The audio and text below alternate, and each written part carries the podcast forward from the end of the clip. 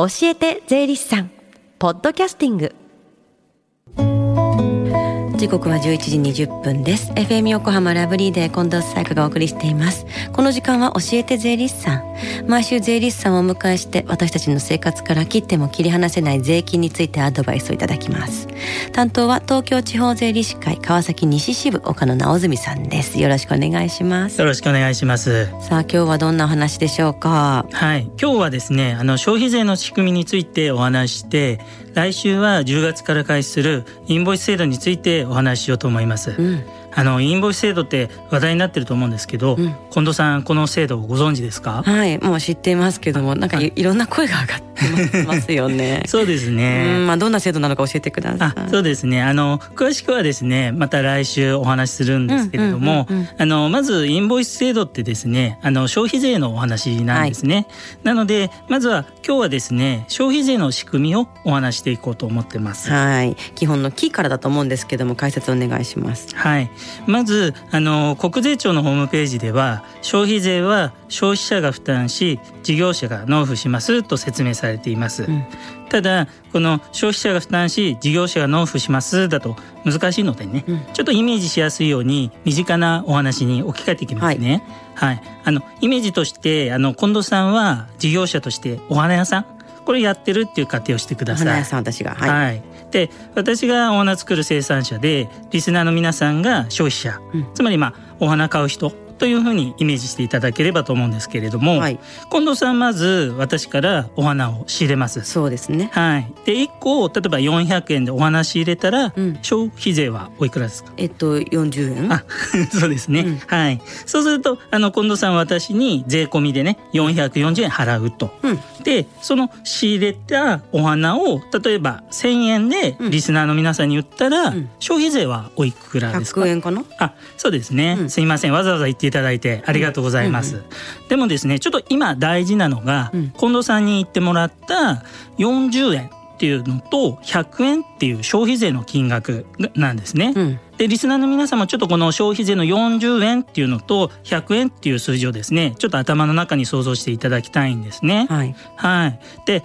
消費税のためだけのですねちょっとお財布をイメージしていただければと思うんですけれども、うん、さっきのお話だと近藤さんはお花を私から仕入れて消費税を40円払いましたよね。はい、で逆に売っ、えーと、100円の消費税もらいましたよね、うん、そうするとこの際のお花あのお財布を想像してもらいたいんですけれども、はい、消費税用のお財布として残ってる分。60円、うん、あその通りです、うんうん、はい、でその残ってるお財布に残ってる消費税の60円をどうするのかというとですね近藤さんが消費税として60円納付をしていくっていう流れになるんですね。うんまあリスナーさんの皆さんから預かった消費税100円のうち岡野さんに払った40円を引いた金額を私が納めるっていうのが消費税ってことですよね。その通りです。うん、はい。最初にあの消費税は消費者が負担し事業者が納付しますっていうお話しました。うん。うん。リスナーの皆さんが100円負担する。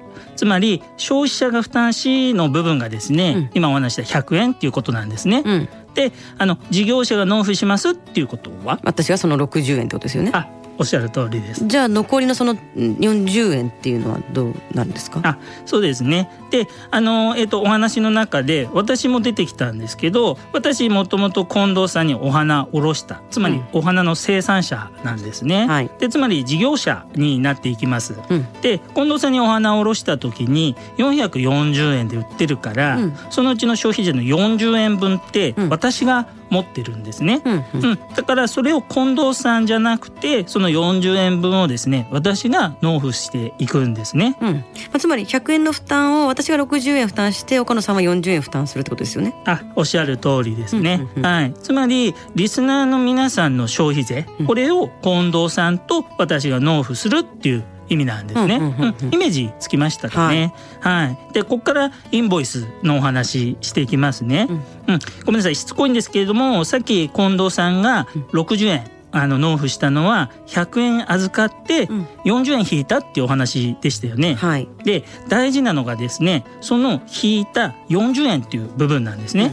ちょっと言い方変えると40円を引けるっっていうところがポイントなんですけど、うんうん、近藤さんこれなんで40円引けたかってわかりますか？お仕事として私が支払ったからっていうその岡野さんからお話入れた時の40円ですよね。あおっしゃる通りです、うん、そうなんですね。はい。私があの近藤さんにお花440円で売りますっていう時にですね私は近藤さんに請求書を出すんですね、うん、うん、で近藤さんその440円払ってねっていう請求書を受け取りますよね、うん、でその請求書がまあ近藤さんにとって消費税40円分を払ったよっていう根拠になるんですね。うんつまり岡野さんからもらった請求書がないと40円引けなくなるってことですよね。そうなんです。つまりですね、事業者が消費税を引くためには払ったよっていうですね請求書をですね保存しとく必要があるんですね。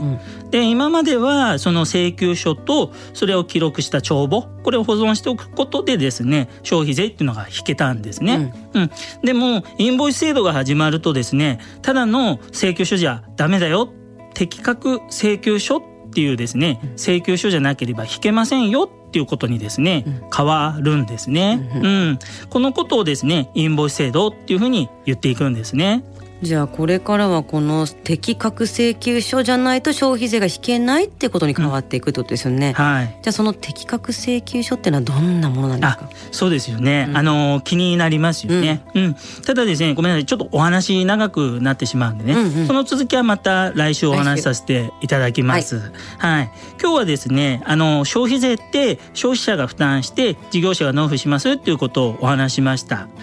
皆さんもですねあのお買い物など行った際にですね、うん、思い出していただけると嬉しいかなと思います。うんうん、であの次回のポイントとしてはですね事業者が消費税を引くためには請求書を保存して、まあ、帳簿を記録する必要があったんだけどインボイスが始まるとですねただの請求書では引けなくなってしまいますよっていうことになっていくんですね。うんうん、はい、来週ごめんなさい。ちょっとあのまたいじゃうんですけど、はい、ここから始めますので、またちょっと冒頭でね復習させていただきたいと思いますんで、はい、あの近藤さんあのちょっと質問させていただきますのでぜひ覚えててください。はい、はい、ありがとうございます。そして最後に聞き逃したもう一度聞きたいという方このコーナーポッドキャストでもお聞きいただけます。FM 横浜のポッドキャストポータルサイトをチェックしてください。番組の SNS にもリンクを貼っておきます。この時間は税金について学ぶ教えて税理士さん。今日のお話は消費税の仕組みインボイス制度に向けてでした。岡野さんありがとうございました。ありがとうございました。Deep inside your ears still lingers on the fading sound of footsteps, so clear to hear whenever I find you with empty beer bottles in your hand. I see someone four years old staring back at me. Once you told me don't know who you are. There are pieces of you lost somewhere along the way. And you've been searching hopelessly in a wrong place. Cause they have always been with you from the very start. So many years you haven't been yourself.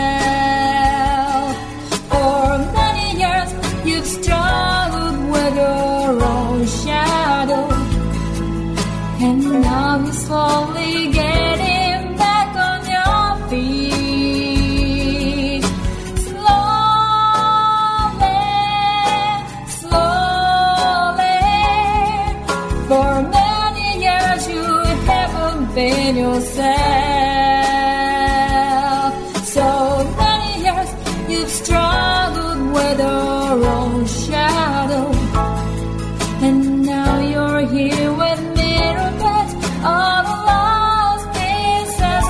another.